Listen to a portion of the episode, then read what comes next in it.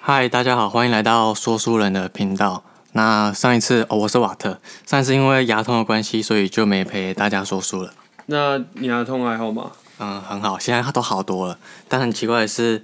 我那时候不是牙痛吗？嗯，但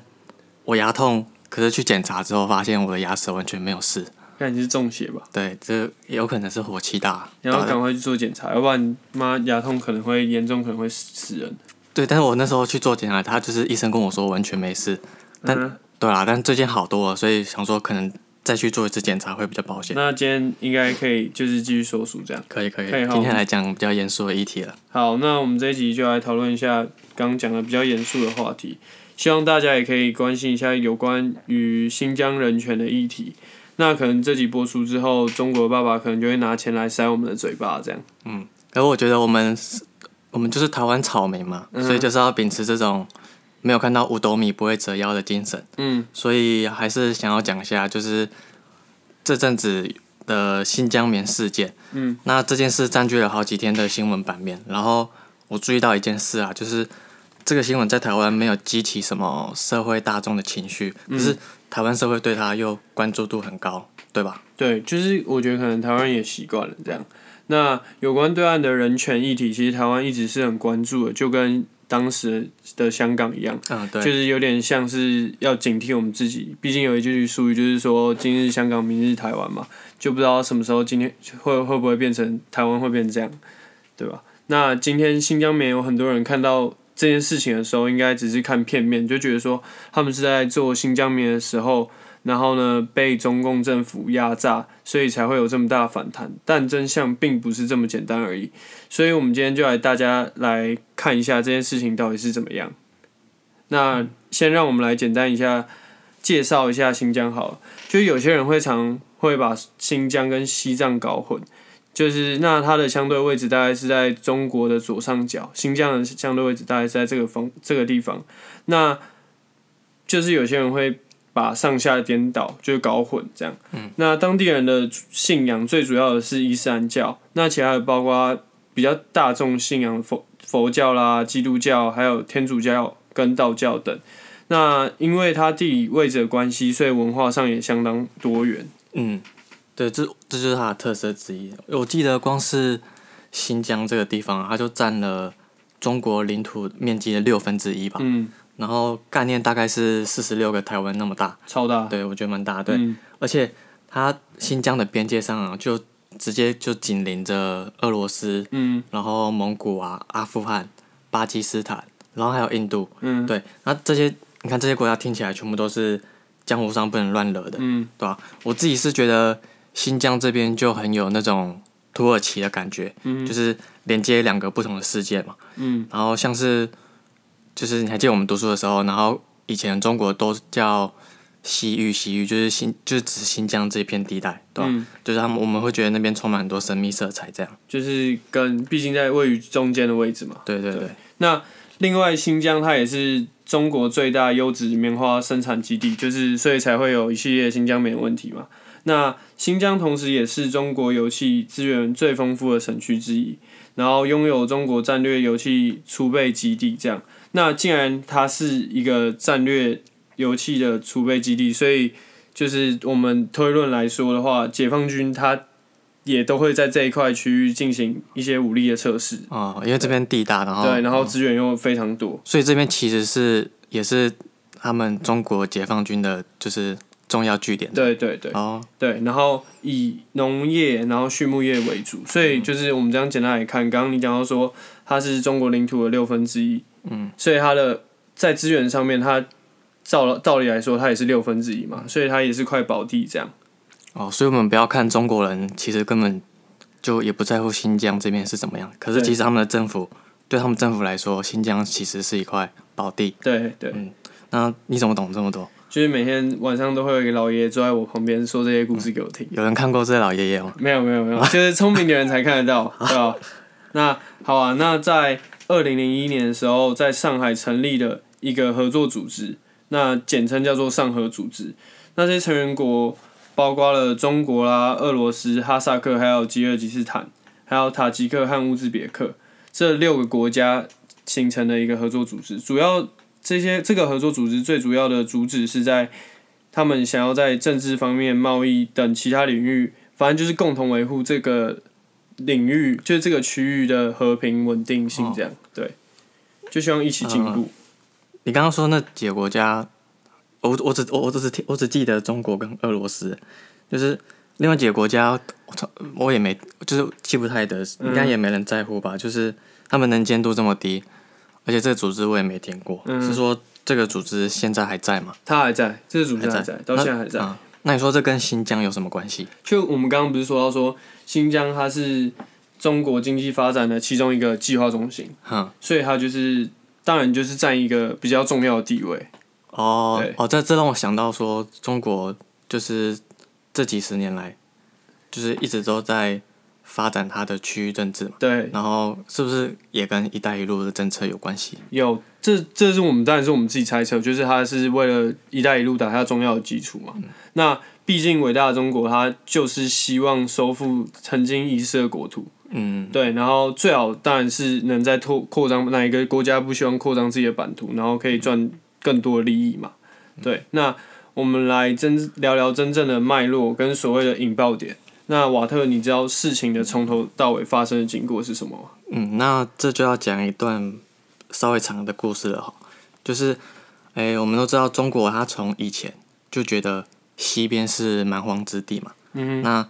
就算到了现代，他们对新疆啊、西藏的想法，就是到现在为止，他们都还是抱持着那种统治的态度这样子。嗯有点像是殖民统治这样。那我跟你说，在新疆的这些人啊，他们本来就对中国政府没有归属感，而且他们这边民族刚刚说民族多元嘛，平常就已经会互看不顺眼了，嗯所以他们的政府也搞不定，然后又没有很在乎。嗯可是这几年来，他们又一直想要尝试去同化这边的人，所以在新疆这个地方，人民反抗政府这种事，其实一天到晚都在发生。嗯那大概一九八零年代开始，就是新疆的叛乱示威就越来越多，越来越频繁，然后中国政府就开始在跳出来，在国际上指控说，哦，这些叛乱分子是恐怖主义，嗯然后他们意图要分裂中国。可是，在当时其实没有太多人买单这种说法，嗯就是因为新疆这边人大多数人所属的民族就是是叫维吾尔族，嗯，那这些维吾尔人呢，他们就是穆斯林嘛，就是信信奉伊斯兰教的穆斯林，嗯，然后他们是所谓逊尼派的穆斯林，不知道大家还记不记？有还有，嗯，对还有对对另外一些实业派，对对对比较对对激激烈的、对激动的，对对对，所以逊尼派他就是在这里面，他就是偏向温和派，嗯然后反对战争那一派。嗯哼，那但反正中国最后就是以恐怖主义来当做他的政治理由，这样，然后开始越来越强硬。那新疆虽然说从此越来越少冲突，可是到了二零零八年，差不多十年前的时候，嗯，新疆又开始每年都发生爆炸事件，这下，然后越来越严重，对。嗯然后差不多二零一四年那一年呢、中国就开始大力设立在教育营，嗯，然后集中关押就是大量被怀疑有思想问题的穆斯林。嗯那被这个政策影响的人啊，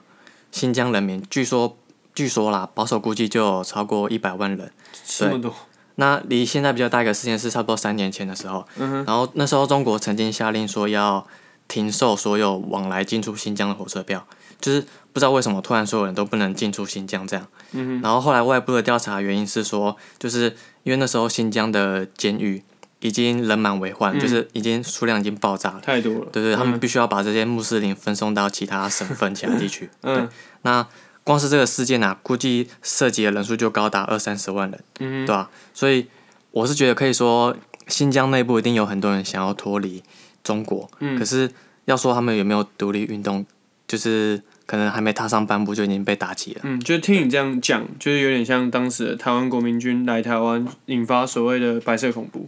就可是就是因为语言上的一些沟通上的问题，然后爆发出了一系列的冲突，然后可能半夜就被国民政府抓走啊之类的。那仔细想想，中共的做法跟前阵子香港就是香港。爆发的事件有些类似，就是说，哎、这些香港人他是叛乱分子，所以我就以这个名义去合理化我的理由，我可以直接把他抓走，这样。就是中共就这样合理化自己的做法，嗯，对，然后让大家认为说中共是以反恐，然后带给新疆更好的生活，然后呢，我们才去加以管束跟把他们抓去去这些教在教育领里面。嗯对，那对，就是你刚说的没错，就是台湾之前也经历过，然后还有香港跟新疆、新新疆也是这样子。嗯嗯哼对，就是，哎、政府就会会跟你说，你们这些就是抗议或者是反对政府的人，都是都是意图分裂国家或者对是反对政府，对啊，那是说你觉得中国这个说法可以接受吗？就是他到底是中国政府到底是表面上这样子说，还是他真的就觉得这些人是反政府分子？他就是当然是掌控的那一些人，他当然是觉得说，哎、我这样做当然最好，我可以掌管一切啊，所以我当然是不行接受中共这样的说法，嗯就是他就是明显就是迫害人权，然后不让这些人拥拥有自由，在自由就是自由对他们来说是在中共来说是一件很难的事，就是针对政治这种话题，对，嗯，好，那我们接下来谈论一下，就是最争议，然后又最重要的在教育嗯营好了。好，对这部分我是有看过一些 BBC 的报道啊，嗯就是他们很早就开始追踪新疆的人权议题，我是蛮推荐大家去看的。对，嗯那这部分你比较了解啊，要不要先讲一下，就是这个在教育在教育营它到底是什么？就是在教育营，它又称为职业训练所嘛，你就说是中国的说法。职业训练所，对，就是很像，就是他们进去之后，他培育他一些职业技能，然后出去后比较好找工作，然后也比较乖一点。嗯，对。那外界的说法其实说这是个拘留营，就是拘留犯人的地方。那真正在里面待的人，然后出狱之后，他说里面真实样貌就是跟监狱没两样，然后甚至可以说是地狱，因为这是里面的人说的。对，然后不管男生跟女生在入营之前，他们都会被全身脱光检查。脱光检查脱，光检查，为什么要要脱光？就是怕他们带什么违禁品哦啊，或是录影机进去录一切的事情的真相被揭发，他们中共脸不知道往哪里摆。哦，呃，可是，对一般的监狱也都还不会做到脱光检查吧？就是他们就是已经迫害人权到一个极限对，啊，完全没有人权呢。所以他他是们当这些人是狗还是猪吗？对啊，真的就是他们可以说比犯人更没有人权。哦，对，所以他们是有犯罪才进来嘛，就是每个都是有犯罪或是背负着某种罪名才进来的嘛。没有，他们几乎都是做冤狱，就是一些根本就是微乎其微，那根本就称不上犯罪的事情。然后他就是随便带一个罪名给他，然后呢，他们就进来这个在教育营。而且现在在教育营，你刚刚说越盖越多嘛，就是因为有人已经放不下了嘛，所以就是越盖越多。然后每次记者在拍摄的时候，马上就会被有新的出来拍摄之后，马上就会被挡下来，被保安啊挡下来这样。那 Google Earth 上面的资讯也一点都不对称，就是它可能在盖好一个新的，然后它可能几个月后或是几年之后才会在 Google Earth 上面出现，这样哦，所以你的意思是说，就是我们现在如果去电脑上面，然后搜寻新疆集中营，嗯哼，就是或者是查新疆这个地方，嗯，是看得到集中营的，对但是实际上的规模远比我们在荧幕上看到还要大，就对了。对，就有对 OK 就是不对，完全不对称这样，嗯对，好，那这个这些在教育在教育营里面的人，主要都是以穆斯林为主，对吧？对，好 OK，那网络我看网络上的报道是说，里面的人啊他们面对记者的访谈，然后大多都是就是会看起来像紧张，然后嗯会怕说错话这样子，嗯，然后他们会跟记者说自己受到了就是极端主义的感染，嗯然后自愿来到这边接受就是所谓思想转化，嗯哼，对那在记者的访谈下，就是感觉一切都很美嗯好，然后跟跟在学校一样，就是大家就会唱中文歌、跳舞，嗯然后一起上课，嗯对，每个人在镜头面前都是微笑的这样子，嗯，他们可能笑完，然后躲到后面就一直爆哭 这样，因为他们真的超超级惨，嗯，对吧？然后记者就是看到在他们睡觉的地方，就是一个房间就住了高达十个人，嗯然后他们睡的是铁床，然后房间内有配厕所嘛，嗯那他们的厕所也只是用一块薄布挡着而已，对，而且就是在浴室啊，还有他们睡觉的地方都装有监视器，嗯而且刚刚说那个薄布也应该也只是装饰用嘛，嗯，对啊，装饰有，对啊，然后还有再就是你刚刚说在教育营嘛，然后职业训练所，他们都会就是说在里面就是在上课，嗯那你知道他们上课的课程主要有什么吗？就他们课程其实都很规律，然后呢，就是可能早上一早就要晨操啊，然后呢，反正主要的课程内容大致上就是歌颂伟大中国好，就是了解中国啊，然后一直讲中国多好多棒这样。那有人在接受访谈的时候特别说到，他们需要背中国的法律，那就是以免他们之后会犯错之类的。那你今天如果没背好这个法律的话，你的下场可能会就是被打，你背错法条就有可能被打。哦，只是背错就要被打，对，然后如果你今天上体育课，然后跑步跑太慢，你也是被打。哇，那这样那些住在东边的中国人民都还不会遇到，都还没有过这样的待遇吧？对啊，一定没有啊，怎么可能会有？就反正他们也不敢反抗啊，所以就当然不会有这种待遇。很扯哎、对就是都什么年代，而且这听起来就真的跟集中营是一样的东西啊。对啊，那对任何表现不好都是会被打。那打了不是说，哎、我就是只是一般的打，就是轻，就是揍你一拳或什么。他们基本上都拿什么鞭子啊，或是拿电击棒直接给你敲下去，所以就是下场都是非沦落到非常惨这样。哦，这我就是我是觉得这这个根本就比监狱还要还要再恐怖嘛，嗯哼，对啊，那他们这些人就是被带进去的这些人，他们有办法离开这边吗？就是还是说有什么他们有有可能毕业嘛，或者是嗯说、怎么样，他们有有才有可能离开这个在教育营？就有，就是他们是以积分制。如果你今天表现到一个标准，就是累积累到一个点，那你就有可能会离开。可是如果你只要进入在教育营，你被抓进去的话，你至少都要待上一年才可以离开。然后好一点的人，你可以真正离开。那下场比较不好的人，你就会被送进工厂。然后呢，就是衍生出所谓的压迫新疆人啊，就是强迫他们去做什么新疆棉啊、什么番茄的一些工作。那就是他已经被压榨过了，然后之后已经结束了，还要再被压榨，所以才会有新疆棉这个问题。对，那就是我还另外看到一个新闻，就是当有一个在教育营从刚从教育营出来的人，然后呢，富人，他就说他们女生都是被有系统的性侵，那有些人甚至被强迫戴上节育环。还被性侵哦呢、对，就是他们会被性侵，然后他们还被带，就是强迫戴节育环嘛。嗯。然后甚至你生太多的人，你可能会被结扎。嗯哼，就他等于是不准不准你生了，他不想要新疆的血统了，新疆人原本哦的干血统了这样，所以你永远不知道看不看得到明天的太阳。那这位妇人，她因为她的老公因为下载了 WhatsApp，就是花车 APP，然后呢也被送进了在教育营。那然后这位妇人，她毕竟她心灵上的支柱，一个家庭的支柱被抓走了，所以她的梦想就是死亡，因为她永远不知道可以会不会再见到这个老公。他的梦想就是死亡。对，我我真的觉得就是新疆这个地方，听起来就是已经不是监狱，就是很像地狱，嗯，对吧、啊有人就说，中国它最终的目的就是要把新疆维吾尔人从这个世界上就是抹除掉，对哦这样子对。对你你觉得嘞？就每次看到这种事情，就会觉得很气愤，可是就是还是无能为力。你希望做点什么，可是又真的帮助不到的感觉。对，嗯，好，那至少我们今天有拿出来讲，因为嗯相信还是很多人会关心这件事情。嗯，那如果可以让更多人关注的话，就还是很好。对对我觉得对还是要至让少大家知道。对啊，至少可以促促进说，就是最近这种可能经济制裁啊、嗯之类的方式嘛。嗯哼，对，那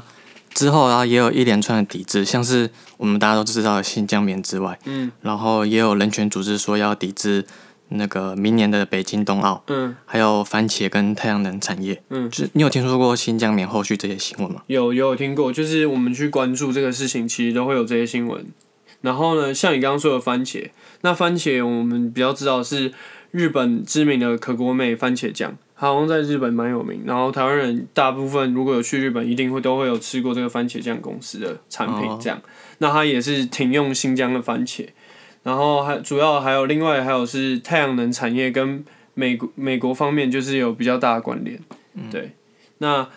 但联合国一边听中国的这一套有就是有效的说法，因为中国就说，你看三年这三年新疆没有发生任何暴动，我治理是非常有效的。他们就说，就是这边以前是有恐怖组织的，然后对现在没有了。对他们就是这样讲。然后呢，另外一边但就是反对中国嘛，就说诶、你压迫人权怎么样怎么样，可是他们尚未采取有效行动。嗯，所以联合国像看起来就是目前是听信中国那一方面的说法嘛。那我们就在想说，那联合国是不是也被中共收买了？哦，因为联合国它它就是完全没有做出任何举动，对也没有去像美国这样可能联合其他人去制裁他，对，然后就嗯，又表面上就是就算有可能抨击中国，也只是嘴巴说说。对啊，然后就跟之前那个卫生组织一样的，一样的，就一然样，后嗯我们抱持一样看法，他可能也被收买对这对样。对，那真正引起大众关注的事情是艺人与品牌切割这件事情。嗯，对嗯，毕竟艺人离大众比较近嘛。对，那就是引起这个关注，我们会觉得说，艺人与品牌切割这件事情，其实是让我们第一线的知道。可是我觉得要深入去探讨说，像 H M 啊、Nike，我们先来讲这两个品牌，这些大厂他们口头说。口头上面说我要抵制新疆棉，可是源头跟上游厂商是否还是继续用这个新疆棉，我们也不知道。所以我觉得他们要去解释清楚，说，哎、他们是不是还在用这个产，就是用雇佣新疆人这个问题？哦，就是他们他们竟然表态说会不用新疆棉，对所以就是他们到底有没有把关好他们所用的原料嗯是不是真的都有？对，我觉得这是非常重要。然后还有，你看他们说不用，然后体国中中共的体育队、中国的体育队跟这些大厂其实都还有签约，可是这次风暴他们也没有跑出来切割，就觉得非常好笑。好、对啊，对哦啊，对啊，然后还有另外就是 H M，因为这次的风波就大打折扣嘛，然后呢，一堆中国人还不是就抢破头。哦，你说打折吗？对，打折，哦对吧？然后他们就是，我们就可以看出来，就是其实金钱还是可以控制这世界大多一切啊，就是大、嗯大多数都是这样，就是哎、我便宜，其实还是很多人要买。可是在中国，他可能就会推翻这个理论，因为真正控制一切的就是党嘛，他们就会说，哎、中共，我今天不爽就可以叫房东不要租这个房子给 H&M 去让他们租这个店面，对不对？哦哦，对对对，所以在中国这边，再有钱都不一定对，有就办是法你可能就被打下来，被打下权来。力最重要，像马云也对是嘛对，，现在就不知道跑去哪里。对啊对啊对。好，那我们今天就差不多到这边。嗯，那我们就是想说提供一些资讯啊，还有希望大家可以关注的点。对给对对对，然后好，那汉瑞，你还有什么想说的吗？就是经过这一连串风波之后，各国就是真的有可能抵制成功嘛，就是让新疆就这样解脱。那我个人认为的话是蛮难的，因为如果我今天新疆成功的话，那香港它效模仿它，那香港是不是也照理来说更容易成功？因因为毕竟香港还是在国际地位还蛮明显的，是对不对？那就是我觉得中国会不会这么容易就投降？嗯那新疆议题就是被放大，那为什么之美国之前打压弱小国家都不算数？就我们美国是不是为了要巩固自己的地位？哦，你说美国他做就是看起来是在为新疆发生这件事情，其实也有他的自己背的。嗯后的这当然是阴谋论，对吧？就是背后的利益在这样。